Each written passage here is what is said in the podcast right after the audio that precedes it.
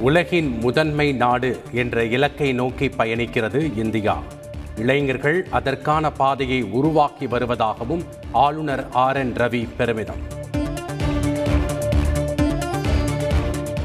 நடிகர் சங்க தலைவராக மீண்டும் தேர்வானார் நாசர்.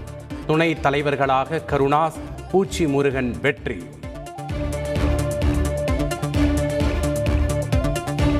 நடிகர் சங்க பொதுச் செயலாளராக விஷால் வெற்றி. பொருளாளர் பதவிக்கு நடிகர் கார்த்தி தேர்வானதாகவும் அறிவிப்பு.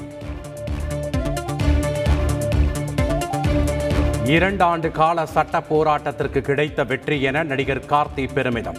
மூன்று ஆண்டுகளில் நடிகர் சங்க கட்டிடம் முடிக்கப்படும் எனவும் உறுதி. அனைவருக்கும் கல்வி அனைவருக்கும் வேலை என்பதே அரசின் இலக்கு. நம்பர் ஒன் முதல்வர் என்பதை விட நம்பர் ஒன் தமிழ்நாடு என்பதே மகிழ்ச்சி தரும் என்றும் முதல்வர் ஸ்டாலின் உறுதி.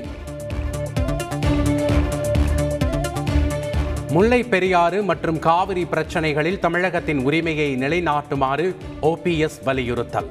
கேரளா கர்நாடக அரசுகளை எதிர்ப்பதற்கு கம்யூனிஸ்ட் உள்ளிட்ட கட்சிகள் ஒன்றிணைய வேண்டும் எனவும் அழைப்பு.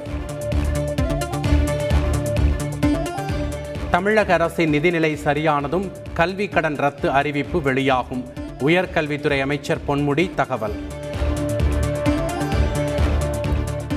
மணிப்பூர் மாநில முதல்வராக பிரைன் சிங் மீண்டும் தேர்வு.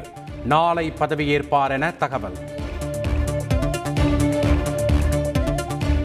உத்தரகாண்டில் பாஜக சார்பில் புதிய முதல்வரை தேர்வு செய்யும் கூட்டம் நாளைக்கு ஒத்திவைப்பு.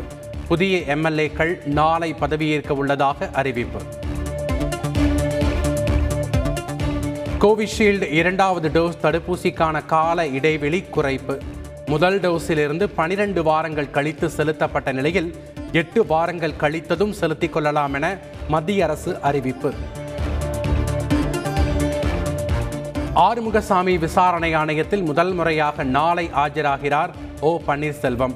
சசிகலாவின் அண்ணன் மனைவி இளவரசியும் ஆஜராக உள்ளதாக தகவல். தமிழகத்தில் நியூட்ரினோ ஸ்டெர்லைட் போன்ற திட்டங்களுக்கு அனுமதி இல்லை. சுற்றுச்சூழல் அமைச்சர் மெய்யநாதன் உறுதி.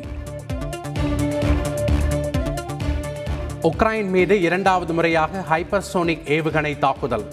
ஆயுத கிடங்கு மீது நடத்தப்பட்ட தாக்குதலின் வீடியோ வெளியானதால் பரபரப்பு.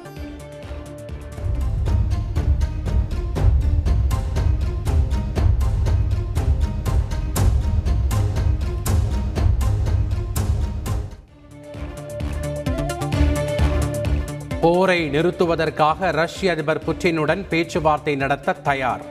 சுமூக உடன்பாடு ஏற்படாவிட்டால் மூன்றாம் உலகப் போருக்கு வழிவகுக்கும் எனவும் உக்ரைன் அதிபர் எச்சரிக்கை.